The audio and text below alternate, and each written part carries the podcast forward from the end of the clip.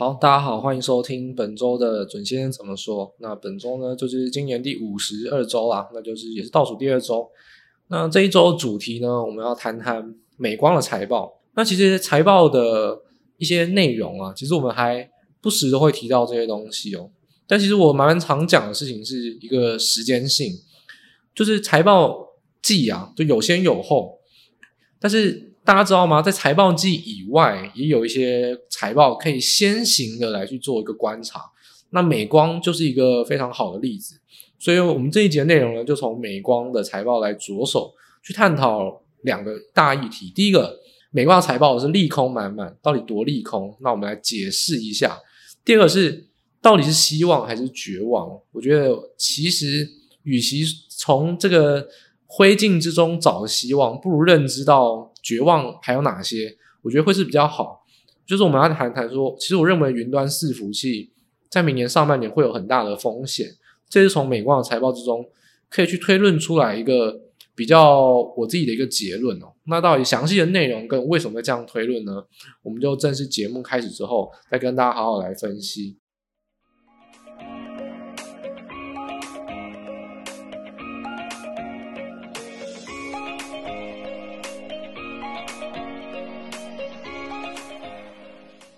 好，那首先呢，我们就来先来谈一下这个这一集的主题啊。既然谈美光，好，那我们就不得不提一下。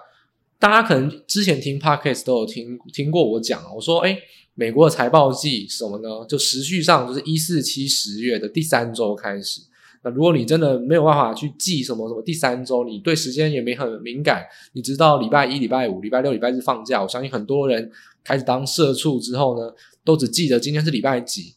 而不记得今天是几月的第几个礼拜，所以这个就是大家会常常去迷失的一个时候。那我觉得大家也可以不用担心，你就记得一件事情，好，一年就只有四次，那你记什么？你就记台积电的季度法说会。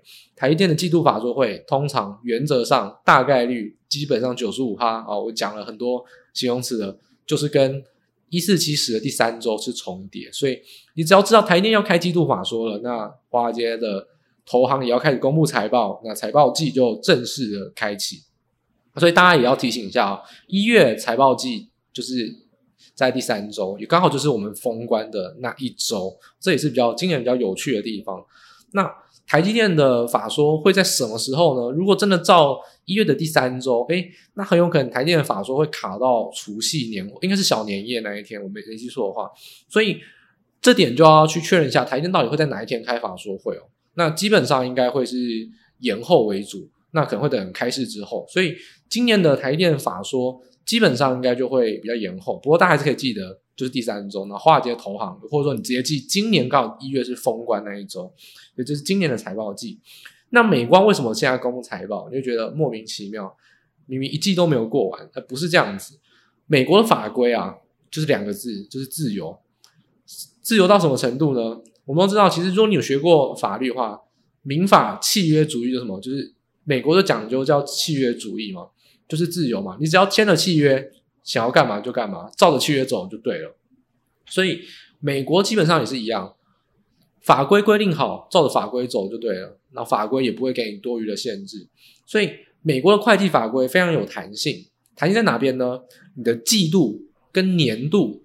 不需要绑定一月开始，也就是说，你所谓的二零二三年 Q one 哦，你看台股哦，Q one 的 EPS 一定是一月、二月、三月，哦，这回是在美国不成立，美国没有限定这个东西。例如说，我们就举今天要讲的主角美光，美光的二零二三年 Q one 的财报是九月。十月、十一月，你就说二零二三年连开始还没开始，就已经过二零二三年第一季的财报，没有错。反正美国就是很自由，你想要怎么定就怎么定嘛。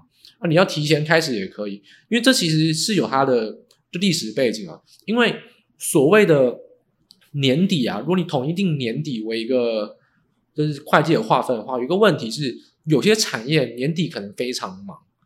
如果年底非常忙的话，你可能会让他忙上加忙，因为他要忙季报跟年报。所以它基本上会尽量错开。那如果说这一个产业如果一年之内有淡旺季的话，那他又把淡旺季要不要拆分开，那就是公司的自由。那主要是你自己会计上要有弹性嘛，你想要怎样就怎样。那无论如何，美光它就是选择了九月、十月、十一月作为一个一季的一个财报，二零二三 Q one。那我们这一次要谈的这个财报啊，它就会是九十、十一月，所以它十二月公布嘛，这样大家就可以理解这些财报。哎，厉害的地方在哪边？厉害的地方不在于这家公司多伟大，基本上我说过了。呃，美股啊，我在一一年多前我就说过，美股最讨厌三家公司，第一个迪士尼，第二个 FB，下一个名叫 Meta，第三个，诶，大家不知道还记不记得这个东西啊？就是我们台积电常常会讲到，就是 Intel。在很多人哦认为说台积电跟 Intel 怎样怎样之前，我很早就说我很讨厌 Intel，讨厌这家公司吗？不一定，但讨厌这家公司的高层。反正这家三家公司我是比较不喜欢。那美光啊，这家公司其实我也不是非常喜欢。但是我之所以称它厉害，原因是在于说它公布的时间点很有用。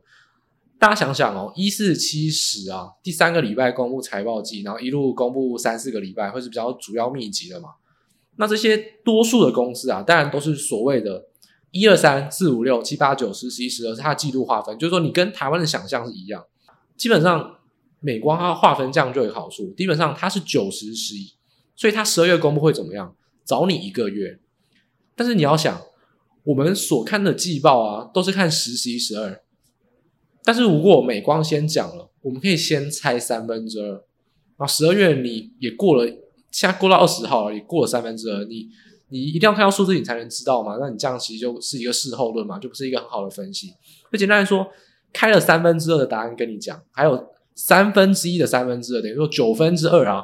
是你自己靠预判可以预判得到，剩下的九分之一有跟没有一样。圣诞周根本也不会发生什么事，所以其实美光的财报已经跟你讲全部了，就基本上已经跟你讲，就等于说九十、十一、十二其实都包含进去了。所以你要从呃明年第一季的财报周之前，你想要先偷翻偷看答案，其实美光会是一个很好的选择。他当然会讲一些他的数据，也会讲很多的展望。不管怎么样，提前的告诉你一些资讯，你可以从中挖宝。不是只有美光，我举例来说，呃，周期刚刚好都大概啊，大概早呃财报财报一般财报早一个月了，有三家公司哦，我这三不是只有三家公司，是说有三家公司比较重要，我觉得大家可以去做关注。第一个是博通，第二个是好事多 Costco，第三个是 Micron，就是美光。那美光就是我们主题嘛，那我们等一下讲。博通大家知道，基本上联发科的对手就是通讯晶片、IC 设计，然后主要做通讯晶片相关。那当然它也是半导体属性，所以台湾既然是半导体炒作的比较严重，那也是半导体为主轴，也股价上比较有波动，所以大家还是喜欢关心半导体。所以博通跟美光，我觉得大家都还是可以关注一下。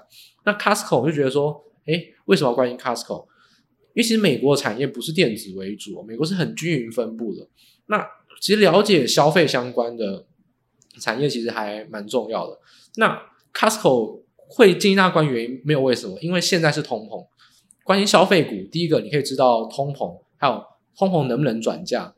第二个是这些进了一堆货，也自己有自制产品，也卖了一个产品的厂商，他会跟你讲未来消费好不好？还有他进的货，我觉得成本有没有变高？还有他呢有没有转嫁能力？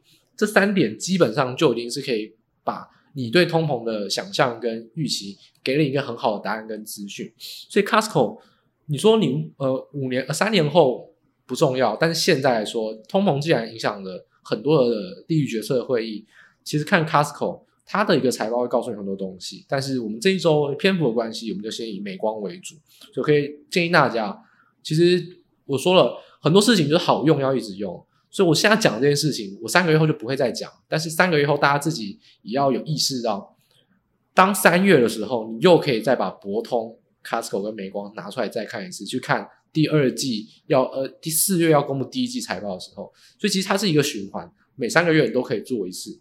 那我基本上就不会再提了，因为我不会浪费时间再提了。这边告诉大家，那大家就可以记得这件事情，就是博通、Costco 跟美光，它有这样子的一个用处。好，那现在我们就开始。讲完说这个它运用的地方啊，跟美国财报一些小技巧，那我们现在就直接进入到美光本身的数据。第一个，我们来看美光的财测跟它公布了财报，也就是说九十十一月它的一个数据跟市场上的预期。分析师预期，还有十二一二月它的一个财测跟市场上的预期。那所有的图表基本上有整理整理好一张表格，它是 Consensus Gurus 的表格。那我自己有加上中文编辑把它做翻译啊，所以你也不用想说啊，你每次都丢国外的图，你看得懂，我不一定看得懂。那这次我有把它做中文翻译，大家还是可以让点下方的连接去我们官网看这篇文章，你就可以看到完整的图表。那美光的财测数据呢，基本上以呃历史数据来说，比如说不管是营收啊、毛利、营业利益率、EPS、自由现金流，全部都是劣于预期，全部而且是严重劣于预期。只有一个东西是优于预期，什么呢？是 NAND Flash 的出货，但是。基本上，NAND Flash 出货也不是占美光的主轴，NAND Flash 出货大概只占美光的四分之一，所以这个也总体来说啊，DRAM 占四分之三啊，然后 DRAM 呃很差，那毛利率、盈利的利率什么都很差，那就是很差啊。所以为什么你会一开始听到我说美光的财报满满的利空？基本上你要从里面找到利多，你第一个，如果你是一个比较粗浅的去看数据的人。你看数据也讲不出利多这回事。那再来猜测，猜测原本市场上的预期也一样，除了营收以外，全部都是劣于预期，包含毛利率、营业利率跟 EPS。所以不管是历史数据还是未来的预期，全部基本上都是劣于预期。这就是美光的惨况。好，那我们待会来讲说很多细节的东西。我们先从财报数据，就是一般你新闻上会拿来做文章的数据。哦，我先跟大家。做一个提醒，然后大家可以去看这个图表，大家可以知道新闻在讲那些数据在干嘛。好，那我们首要关键就是说，所谓呃，就是说我们叫做 event trader 会做的事情，就是说这个发生一件重大的事情啊，会有跳空大涨或大跌，那大涨大跌的幅度是多少？这个很重要。如果美光利空这一项你讲的这么差，那会跌多少？那刚好比较麻烦的地方在于说，十二月二十二号，就是我们录影当下，礼拜五的昨天，礼拜四，它礼拜三的盘后公布财报，所以它你会看到周三盘后美光是呃跳空跌两个百分点。我们通常会去看是周四盘前，因为时间越近越准。通常你也可以直接看周四到底跌多少，但是问题是周四美股大跌啊，而且半导体是大崩跌，所以你去看美光的数据会有些不准。不准原因在于说那天有盘势上的影响，我们要单纯去，有点像是你要去把它吸取所谓真正财报利空的影响。那刚好这天很不幸，因为盘势大跌，一定会有一些跌幅的加深，或许有加深。但是如果我们要真的去萃取的话，那我们可以取什么点？我们就回顾到十二月二十二号当天为什么跌？它那跳水的起跌点就是在台湾时间的呃台湾时间的九点半公布了初领失业救济金呃地域，其实是波段新低。哦，所以大家知道啊，如果就业还是很好，那真的就跟鲍尔讲的一样，所以就有可能会有延延续高利率环境的这样的预期。哦，所以美股就跳水，啊，盘前期指跳水，然后开盘之后呢，继续开低走低。哦，尤其半导体像费城半导体啊，一度是跌了快要七趴啊，当然尾盘都有留一些下影线，那是因为现在年底波动度很低哦，多杀多行情不易不易形成，就是说如果你去。真的比较，如果你有懂选择权，或者你在做选择权，你知道，你去看现在选择权的一个伽马，不是很不是很利于多杀多，所以大跌的环境要一路杀到尾盘，其实不容易，就是会容易杀到没有力啊。那当然有些反弹或是承接的动能，就有可能把下影线拉出来。OK，反正这是其次，我们要讲就是说，好，那我们分析美光，我们就抓台湾时间九点半以前，美光到底在哪边？台湾时间九点半以前，就是呃这个事件发生以前，然后就是说大跌的事件发生以前，美光财报公布事件以后，那我们就可以萃取出可能比较像是财报利空单纯一点带来的跌幅。那时候跌幅大概是三趴，所以说呃周三的盘后跌两趴，然后呢周四的盘前跌三趴，那大家会知道说，其实这个利空的反应其实也没有到很大，大概就是两到三趴，我觉得基本上等同于三趴，而且重点是说。这个三趴啊，其实你说周四到底收盘跌多少，也是三趴。等于说，其实周四的大跌对美光没有什么影响，啊，反而因为它财报利空关系先跌了，反而盘势并没有扩大它的跌幅。所以总结而言呢，就是说，第一个以数据上而言，你用粗浅的去看这个数据啊，就是基本上八九成都是劣于预期，它是一个财报利空事件，然后造成它两到三趴的跌幅。OK，这些东西就基本上就是你看新闻会看得到的东西。现在开始就是我认为啊，就不要吹嘘说是真功夫，至少是我认为我用心去想过的一些主观分析。现在开始，我们就针对美光这家公司的法说会，从它的 transcript 就是逐字稿，他法说一定有谈了很多东西，讲了一下他的营运展望，讲一下为什么这么差，对，总要负责吧？呃，这一季这么差。哦，差的原因是什么？一定是总经嘛，所以他会讲，认为总经怎样怎样，呃，产业需求怎样怎样，哦，下一季会怎么样？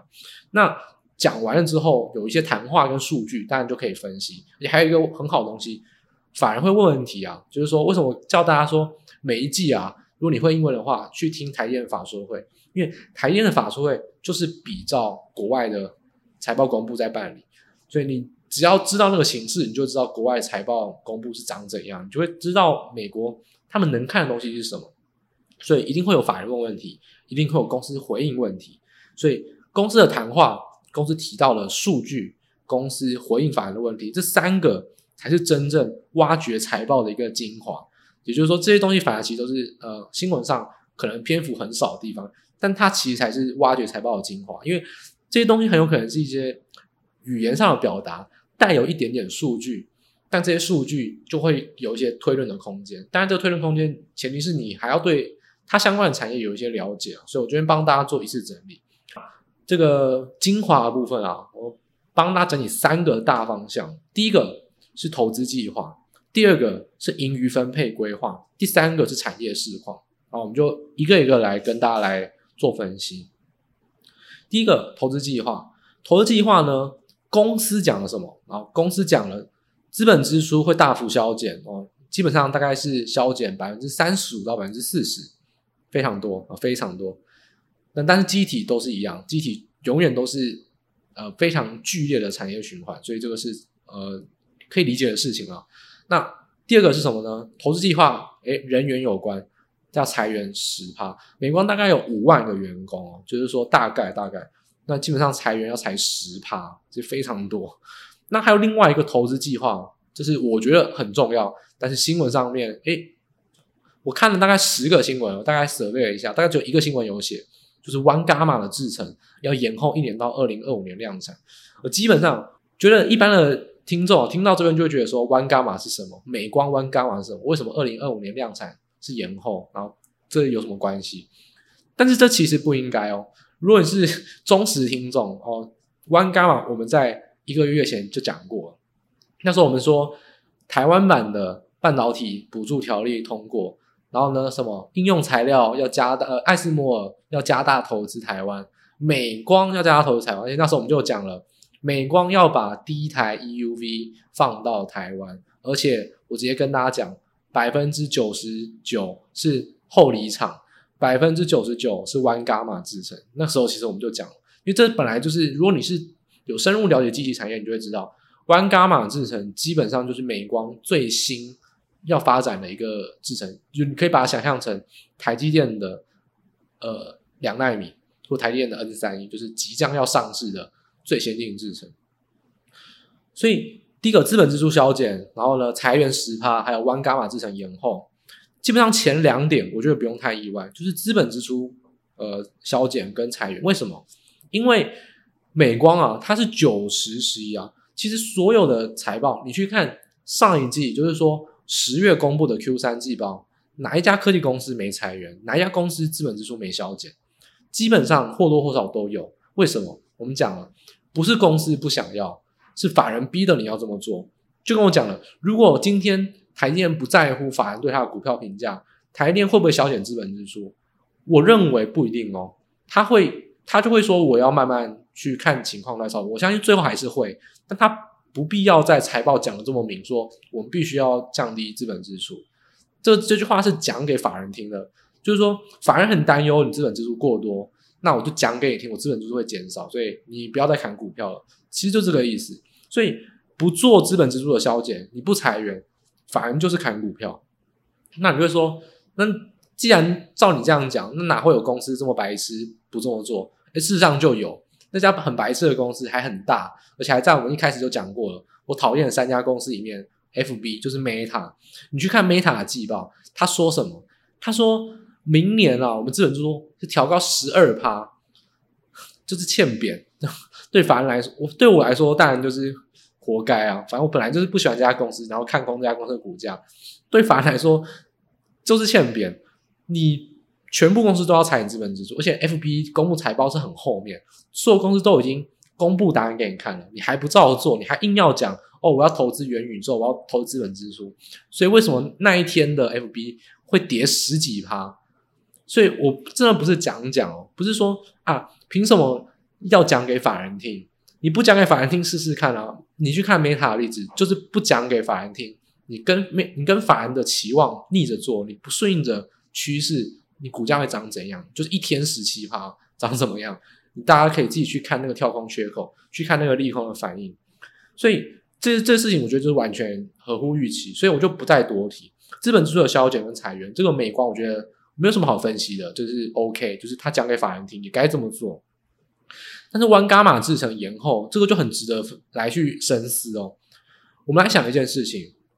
所有的科技股在讲明年经济逆风，基本上他不得不承认衰退，也不得不保守让步，但是没有一家公司会愿意讲自己公司很烂，也没有一家公司会去讲说我的产业很烂，我产业是夕阳产业，我死定了，完蛋了，我要亏钱，不会有这种公司讲，会这样讲的呢，只有诚实的人。那诚实的人呢，公司里面大概五趴不到。所以我们才说，为什么诚实的公司老板很重要？为什么大力光法说会叫诚实，是不是叫假的？他就真的是坏，就会跟你讲坏。这种公司真的是很少有，所以你要好好把握。多数公司呢，就是呃悲报啊讲的不这么悲，然后喜报讲的天大的好消息，就是一定都有夸大的成分。那以分析师来说也是一样，都是报喜不报忧。所以我不是说。我我讲的分析很诚实啊，我讲的分析等于说我没有受到市场上任何的影响，我不需要有多空任何的色彩，多就是多，空就是空，所以我基本上我的立场就是这样子。但绝大多数市场上的分析都还是会带着保守跟偏乐观，尤其绝大多数的分析师，我相信他们内心中都有中立的想法，有多有空，但见报写出来的东西都是偏多。你去看新闻，通常都是空都讲得很保守，然后好消息都讲得一塌糊涂。那都是见报跟新闻，所以说建议大家不要看新闻的原因，就是因为新闻通常讲的都会很乐观。那实际上这些分析师一定都有暗藏一些呃悲观的想法或潜在的利空不敢讲。就像是为什么陆行之之前大大的讲说台积电要回答四个问题，有可能利空，全市场一直爆，因为根本没有市场上的人有分量又敢讲。像我呢，我敢讲台电不好啊。像我之前不是就讲了吗？台电十二月营收等着看。看会有多惨，看会有多惨。我们来看到会不会达到彩色高标？我认为不会。你看市场上的人有有人讲说台电十二月营收会很不好吗？我是直接讲会很不好。那就跟这件事情是一样的。多数的分析师内心不管他有没有那样的想法，他都不敢讲。然后像我呢是敢讲，那没牌子，我不够红啊。希望大家可以把我弄红一点。像陆行之非常红，他又很诚实，就直接讲台电你要回应四个问题。我认为利空在那边。不管他的猜测对或错，我之前有讲过陆行之的想法，我认为也不一定完全对。但是这件事情就可以看出来一件事情，就是说，绝大多数你看到台面上的分析啊，其实都没有完全的照老实话来讲，都是报喜不报忧。所以这个事情就可以对应到一件事情哦，当公司主动的讲坏消息，你一定要认真听，到底他讲什么？那。如果坏消息是跟着市场潮流走，那代表说公司在交功课哦。法人希望你这样讲，那我就这样讲。那有些事情是法人根本没有预期你会这样讲，你讲出来了，那法人就会非常 take care 你讲这个利空到底长怎样。那以投资计划来说，这个非常需要关注的就是弯伽马制程延后。好，那我们刚才讲完这个东西，要铺成一个背景是什么？铺成一个背景就是说，既然公司都报喜不报忧。你就回顾一下所有科技业讲的事情是什么？你会随回顾一下半导体讲的事情是什么？去库存、降资本支出，明年第二季是谷底，然后下半年会好。好，这是大家期望知道事情，对不对？美光是这样讲，但是美光这样讲，它实际上有作为，它把它最先进的制程，把最先进的一个研发计划延后一年哦。原本的 one 伽马是二零二四量产。好，如果你对 one 伽马不熟的话，你可以。回去听我们在呃，那个台积电，就是说台湾的半导体补助法案那一集，应该是在十一月份，你可以去听那一集的 podcast，我讲美光玩伽马制程，它就是最先进的制程，二零二四要量产，他说延后到二零二五，那就是一延后一年了。我们不要讲太复杂，我就举一个最简单的例子，台积电最先进制程还没有上市的 N 三一，明年下半年两奈米后年。然后呢，两奈米的家族是之后的一个发展主力。台积电有没有讲资本支出减少？有。台电有没有讲扩产放缓？有。你像高雄厂不就放缓了吗？台积电有没有讲先进制程的研发进度延后？没有。这就是一个很重要的地方，你要搞清楚利空什么重要，什么是什么什么利空是公司讲给法人听的，什么利空是公司不小心透露出来真的利空。玩伽马制程延后就是一个非常大的利空，没有人会把一个三年后才要上市的的一个先进制程主动延后一年，因为你既然你说明年上半年不好，明年下半年会好，那三年后的制程干你什么事？啊，你就咬牙度过去就好了。你可以把短线的支出减缓，例如说立即要建厂支出我放缓，但是研发计划三年后才要上量产的东西。两年后才要量产的东西，你为什么要突然延后？这其实就是一个我认为很大的一个问题所在。而且这个问题哦，当然对于一般公司而言，我觉得都是算发现一个很大的问题。但这个问题发生在美光身上，就特别放大。为什么？美光四分之三营收来自于 DRAM，四分之一来自于 NAND Flash。不管怎么样，这个产业的龙头老大就是 Samsung，老二是海力士。海力士先暂且不谈，就谈龙头三星。三星最喜欢什么？最喜欢在半导体，尤其是记忆体会有产业循环。三星最喜欢在记忆体谷底的时候砸钱抢市占，砸钱发展技术。第一个，我量要吃下来；第二个，我价格、我技术要吃下来。三星最喜欢玩这招，铤而走险就是这招。所以美光如果在现在，你去缩本缩减资本支出，OK，但是你去缩减最先进的支出，你已经本来在市场上的评价，呃，美光就已经在消费型市场抢不赢三星了。你不要再讲说什么美光，很多人就会说啊，不喜欢韩国，说什么美光的技术领先，但是讲讲而已。你去看卖的好不好？啊，你像我，我主电脑选什么，也是选三星啊。实际上用途会用三星还是用美光？谁的议价能力比较好？美光多数还是用在。一部分的手机跟，而且不是主流手机，一部分的跟工业用，真正最大宗的消费它吃不到。比如说，如果真的经济复苏，会多出来那一块成长，其实还是三星吃到比较多。所以技术领不领先不重要，那现在连技术都可能不会领先了，这就是一个很大的问题。因为你的对手是三星，不是一般的厂商，这是一个很大的一个问题啊。所以投资计划上。美光啊，它本身一个大的问题是弯伽马制程延后一年，我不太能理解。我不管它遇到什么问题，那显然看起来是一个大问题。我觉得延后一个你最先进的制程，而且还是三年后才要上市，是一个不太合逻辑的一个说法，也不太合现在公司应该有一个策略。如果真的这么做，那公司可能真的有大问题，真的有不小的一个麻烦。我觉得这要大家比较小心。那我们接接下来要谈到第二个，就是盈余分配。盈余分配一样，有三个细项，就是美光说的，我一句话都没有改。第一个，停止回购股票，我这个老听众都知道，听到停止回购股票，股价麻烦就大了。那第二个，夏季的一个配息是零点一一五元，哦，美国都是季配息，那一样，它也会宣布下一季的配息是零点一五，那一样折合现在的一个年化，你说这你最喜欢算什么殖利率吗？股息股息殖利率如果折合年化来看。大概就是零点九帕啊，零点九帕的殖利率啊，就是如果你这么爱算股息的话，就是这样子。还有另外一个盈余分配是谁？盈余分配给股东，也可以买股票，可以分钱。盈余还要分配给谁？然后分配给员工啊，员工全面暂停发放奖金啊。今年你看到什么？竹科房价一直涨，然后呢，很多的呃工程师要买房，那基本上就告诉你，诶，半导体。会不会有全面暂停发放奖金？有可能，像美光这一季已经亏钱了，所以他直接暂停所有奖金发放。什么时候会恢复？不知道，到他觉得 OK 为止。所以是一样哦，你不要觉得说啊，去年 i 设计赚很多，今年 IC 设计倒一片哦，今年是台积电还能撑很久，连联电跟世界先进都已经快不行了。然后我自己的家人也有很多在半导体工作的，呃，我去看他们跟我们讲有一些像有些是年终发，有些是分季啊，反正那些算法就是你是业内你就会知道。简单来说，这一季今年都还是拿到很多奖金，因为今年发的钱是今年赚的钱啊。那其实第一季、第二季还是赚很多，那第三、第四季当然就很差。所以明年基本上很有可能是奖金就会是最低底线，就是不会有额外的红利啊，不会有额外的分红。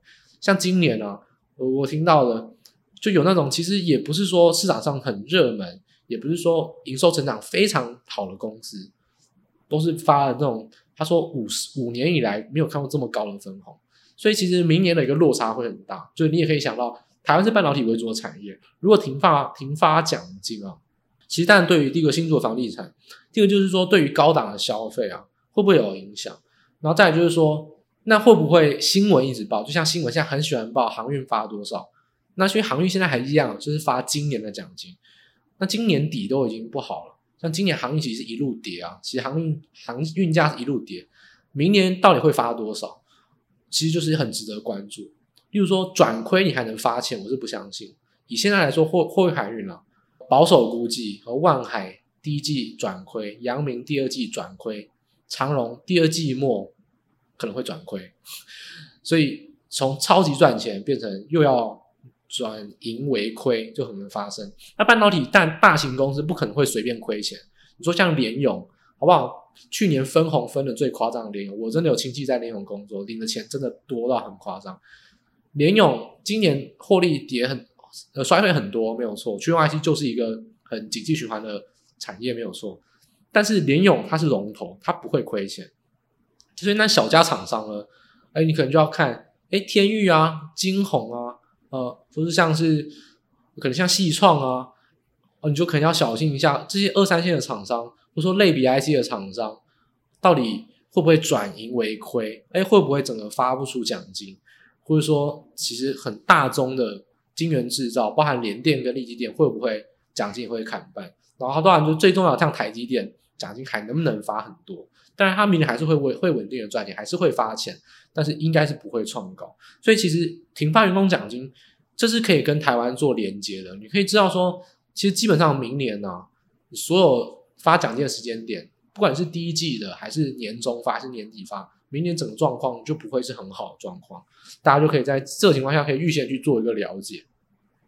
那当然，刚刚没有讲到说停止回购股票，停止回购股票这个东西，基本上我说过，美国的那个我们说财报公布啊，最危险的发言之一就是回购股票。听到停止回购股票，这家公司就真的是麻烦不小，因为美股很强调用回购股票来把盈余回馈给股东嘛。我们说领股息的。是傻子，不然就老人，否则你根本没有必要领股息被课税。所以美国就用回购股票，然后呢，把它的股价，把它的 EPS 去垫高嘛。其实不要就是把它的股本去把它缩小，EPS 就有可能垫高，就带来的资本的一个利得就是涨价。那不不回购股票，其实对于成长股来说是一个很大的一个危险的一个因子。第一个，代表说你现在的现金水位已经不够安全了，你没有足够的现金去。买股票，又或者是说你，例如说像美光啊，这一季都已经转亏了，下一季会亏更多，代表它现金会持续的减少，保留盈余会持续的减少，所以我现在即使有现金有保留余，我也不能随便乱用啊。反正总而言之，自由现金流跟现金水位，不管你看存量还是流量，它就是代表着回购股票停止，代表说这些这两个呃快递上的数据是有危险的，而且这件事情也不是发不是发生在美光身上。在马斯特，马斯克就是推特的 CEO，但是他要他说他要退了，就是说你说大家所熟知的特斯拉的 CEO 就是马斯克，马斯克在昨天推文有讲一件事情，他说啊，他因为他知道特斯拉跌很惨，所以他讲了一件事情，他说第一个我不会再卖特斯拉的股票，所以他要挽回股价；第二个他说如果特斯拉的现金水位跟产业状况足够好转，我要开始回购股票。所以大家可以知道说，对于美股来说，回购股票是多么重要的事情吗？回购股票就是一个利多利空很关键的东西，你只要回购股票增加就是利多，减少就是利空。马斯克的发言大家可以去看一下新闻，去了解一下他为什么要拿回购股票拿来讲。因为美股来说，回购股票是一件很重要的事情。那美光也一样，你现在既然停止回购股票，大家也可以理解，因为它已经亏钱了，诶，下一季会亏更多，它预期第二季都不会好转，那当然它停止回购股票是合情合理的事情，但也代表说它的营运状况真的不太好，而且就整个状况来说，但当然如果我们比较同同业的一个竞争对手三星。三星的上一季的季报，或者说到这一季，直接可以预期，就是说三星基本上不会亏钱。当然，你可以说三星有一部分来自于半导体，确实，三星的半导体的营收一直创新高，就是说它的晶圆代工的制程，纯晶圆代工，就是它所谓要跟台积电竞争的那一块。虽然它永远的老二不可能赢台积电，短期之内就是不可能，但依然是赚的钵满盆满。当老二也可以赚很多。他说他打败台积电，只是嘴巴讲讲而已，就算不打败台积电，还是一样很赚钱。所以。他只是放放新闻，所以你不要觉得说啊，每次三星都只会一直讲说要超越台积电，但是呢，都明明都没超过，所以三星一定很惨，而不是，就算他不超过台积电，就算他只是打打嘴炮，他一样是赚的钵满盆满，金圆代工赚翻了。但是，一样，机体的叠价已经发生在三星身上。但纵使这么来说，三星在第四季啊，就是即将公布的财报。也不会转盈为亏，所以这点就可以体现出，其实美光啊，在议价能力上，还有在它的现金水位上，弱于三星跟海力士的一个原因啊，所以这也是同业之间的一个竞争问题。第三点，谈到产业市况，产业市况我们就可以更放大了。我们刚才讲的说，是半导体的一个相关的一些推论，包含到台湾半导体，包含员工薪资等等，然后包含到记忆体产业。产业市况就可以整个扩大到下游厂商，就整个半导体或电子的景气哦。第一个，二零二三年 Q 二库存会见高，这个就是所有半导体会讲的，他是讲给法人听，他是按表操课。在需求端，他说明年的 PC 续减哦，今年已经这么惨了，PC 明年哦整年度需求会再减啊，微幅再衰减。手机呢会持平或一点点微幅成长，哦，那基本上。也是一样，手机已经惨了半年了。那明年看起来，就算上半年不好，下半年好，那大概也就是持平哦。还有一个点很重要，云端成长幅度下修，而且不如预期。这个点就是很非常非常重要，就跟刚才讲的弯伽马制程延后一样。这个点就是一个呃法人没有预期到的利空，那你把它讲出来，所以法人会非常 take care，他会非常的关心问题是在哪里。云端下修，诶，真的吗？那这是一个很关键的问题。那我们一样，我们就举美光提供的数据。他说，二零二二年 DRAM 跟 NAND 的需求位元成长，就是所谓的 big growth，是三到五趴，就是 low to mid single digits。那二零二三年呢？美光哦，他说预估 DRAM 会有十趴的需求位元成长，NAND 会有二十趴。他说，因为需求放缓，库存堆积，所以上半年会不好，就是我们刚才讲的，所以下半年会转好。但这个成长趋势依然低于历史成长趋势。首先，我要打一个大问号：如果明年上半年一样不好，下半年还是很好，你又预期 PC 续减，手机持平，云端幅度又下修，凭什么你给 DRAM 十趴，念的二十趴的需求？凭什么？我觉得第一个是我严重怀疑这个需求估错了。我当然，美光它是产业的内部，我不是在产业之中。那我们是一个产业分析的角度，但我还是蛮有把握的跟大家说，我觉得这个数字真的估错了，不可能，呃，也不是说不可能，我觉得几率真的很低。凭什么明年二零二三年 DRAM 还有十趴成长，NAND 会有二十趴成长？照他自己讲的，我觉得都对不起来，我觉得会有一个很大的一个怀疑啊！真的，你说去库存，以美光的营收来说，每次的库存下修啊，大概都是以八季。两年为一个下行的一个周期，那现在下行大概在第第五到第六个季度，所以其实真真的来说，就是第一跟第二个季度都还会跌，而且年减的幅度会扩大。那年减幅度扩大，接下来是什么？是年减，但年减幅度缩小。所以我认为你确实如你讲的，上半年会很不好，下半年会开始就是筑底，然后呢转好，但这个筑底转好也不是一个非常旺盛的产业成长。所以我给觉得给到十趴二十趴的 DG growth，嗯，该怎么说？美光它是产业哦，他讲的是他他预期的，但我真的不认同，我觉得真的很有问题。我不知道有没有产业相关，或者你很懂记忆体的，你可以来留言挑战一下，或者你会不会会认认不认同我？我真的觉得这个预估很怪，我觉得不太可能这么高。那无论如何啊，反正他讲到一个重点，我觉得这就是扩散到整个半导体产业，就是他说云端运算成长幅度会下修。当然，以伺服器或超大型资料中心会用到 DRAM，也会用到储存记忆体，但是有可能是记忆体库存很高啊，所以呢，不能把单纯的伺服器，就所谓的 server memory，把它拿来讲整个 server 会下修。但是你去看美光讲的话，不太像是只讲 server memory，它其实就是意味着整个伺服器或资料的中心产业会。就是会有下修的幅度，成长下修不到衰退，但不到衰退，但是成长幅度会不如预期。为什么？他他讲了一句话，他说资料中心也难敌经济逆风。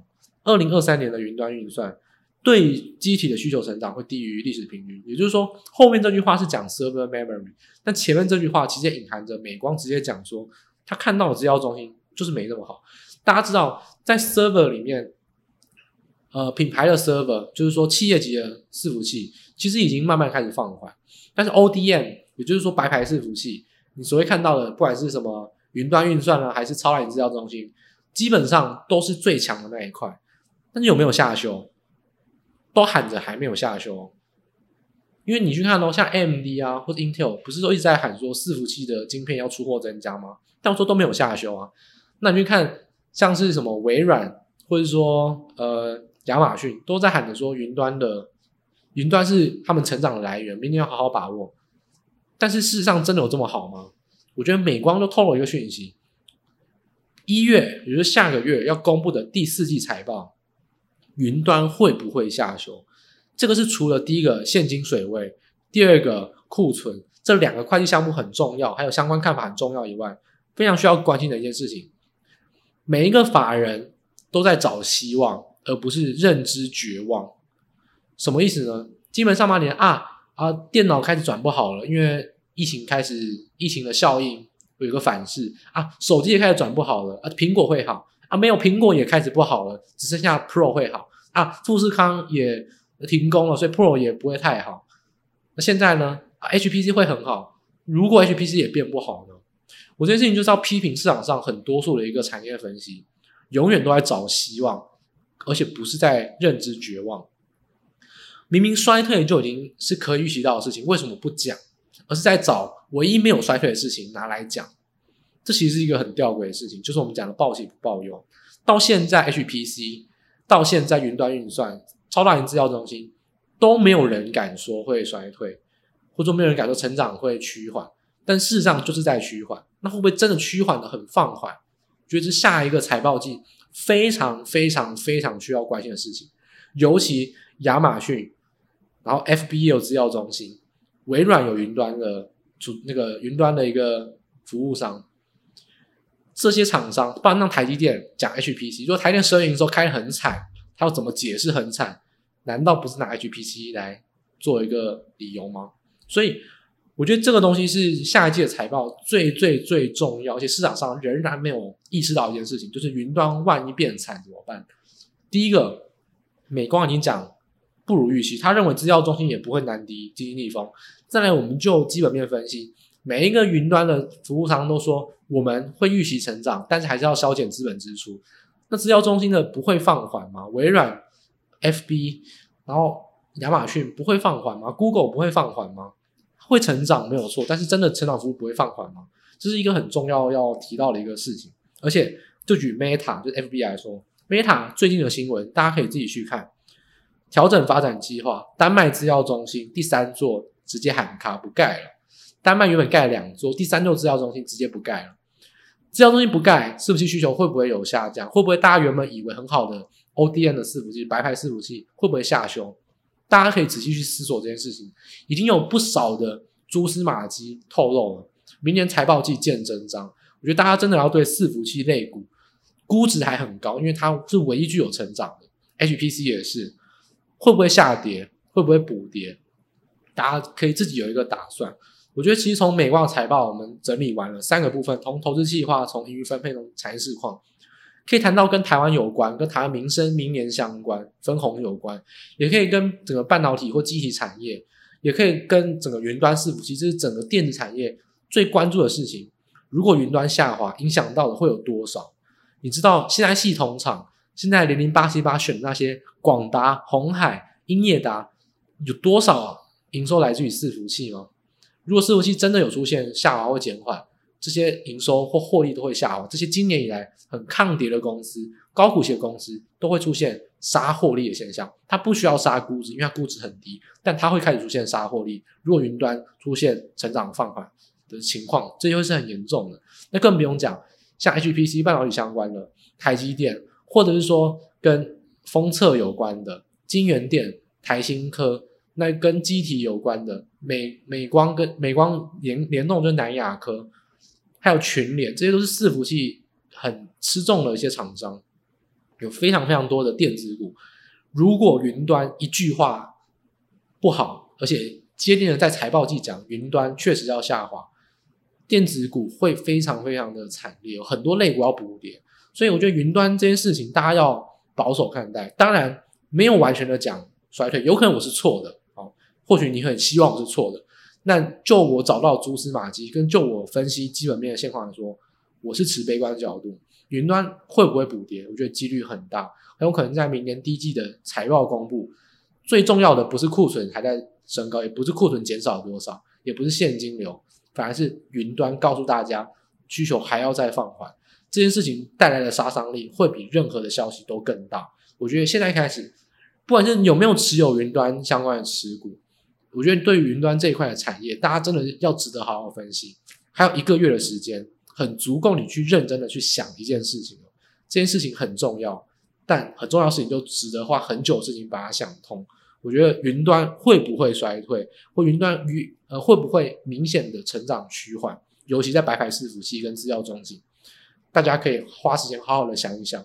你可以反驳我，但我讲出我的看法。这些事情是真的很重要。我希望大家在听完这节的节目。除了了解到美光、记忆体跟整个半导体产业以外，有一个功课可以去做。在明年财报之前，台湾是电子股为主，云端到底第一季、第二季涨怎样？我觉得大家真的可以好好的静下心来想一想这个问题，花你两个礼拜来解答都很值得。这个问题真的是非常重要的问题。我觉得听完这一集，希望大家有带来收获，但也有带来持续的疑问跟一个我们说大哉问。我觉得大家可以。不妨除了聆听以外，也可以去思考，也欢迎大家反驳我，提供一些你的意见。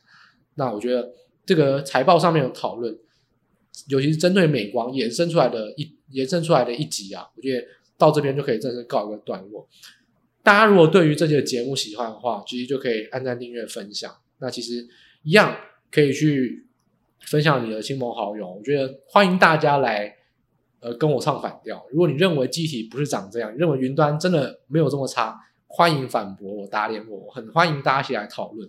但是思考这件事情跟讨论这件事情是很重要的。我觉得云端有没有这么好，这真的是一个我觉得很重要的一个议题。我觉得希望大家，呃，年关将近哦，不管是圣诞假期，不管是封关前，行情都会放缓，好好想这个议题吧。行情波动不会太大的，而且可能会有呃缓步的反弹，不用太担心。但是基本面到底有没有一些更大的一个利空出现？云端这个议题值得大家好好想想。那这期节目就到这边正式结束。那谢谢大家的收听，我们一样在下一集呢，在各大的 Pocket 平台呢，礼拜六上架跟大家来做一个见面喽。那这节节目到这边正式结束，那大家下周再见。祝大家呢都能投资顺心啊！圣诞佳节愉快啊！大家拜拜。